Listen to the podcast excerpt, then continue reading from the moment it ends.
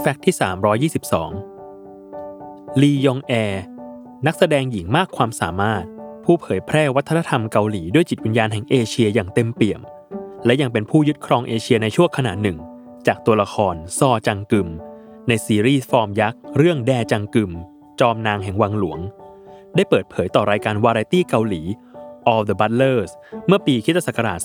2019 ว่า เธอชื่นชอบวง BTS เป็นอย่างมาก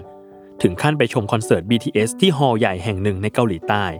ซึ่งนั่นถือเป็นครั้งแรกในชีวิต ที่เธอได้ไปชมคอนเสิร์ตใหญ่ๆแบบนี้ เพราะขณะตอนที่ลียองแอร์ยังเป็นวัยรุ่น เธอไม่เคยได้ไปคอนเสิร์ตของศิลปินคนไหนเลย เรียกได้ว่าเป็นประสบการณ์ใหม่สำหรับเธอมากๆ อีกทั้งน่าจะพูดได้เต็มปากว่าลียองแอร์เป็นหนึ่งในอาร์มี่หรือแฟนคลับวง BTS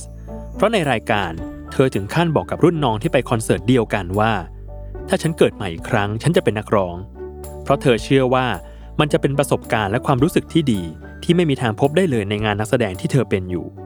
เราเลยอยากรู้เหมือนกัน ว่าถ้าแดจังกึมอย่างลี่ยองแอร์เกิดเป็นนักร้องไอดอลเบอร์หนึ่งในเกาหลีขึ้นมาจริง ๆ เธอจะปังและดังเป็นพลุแตกขนาดไหนกัน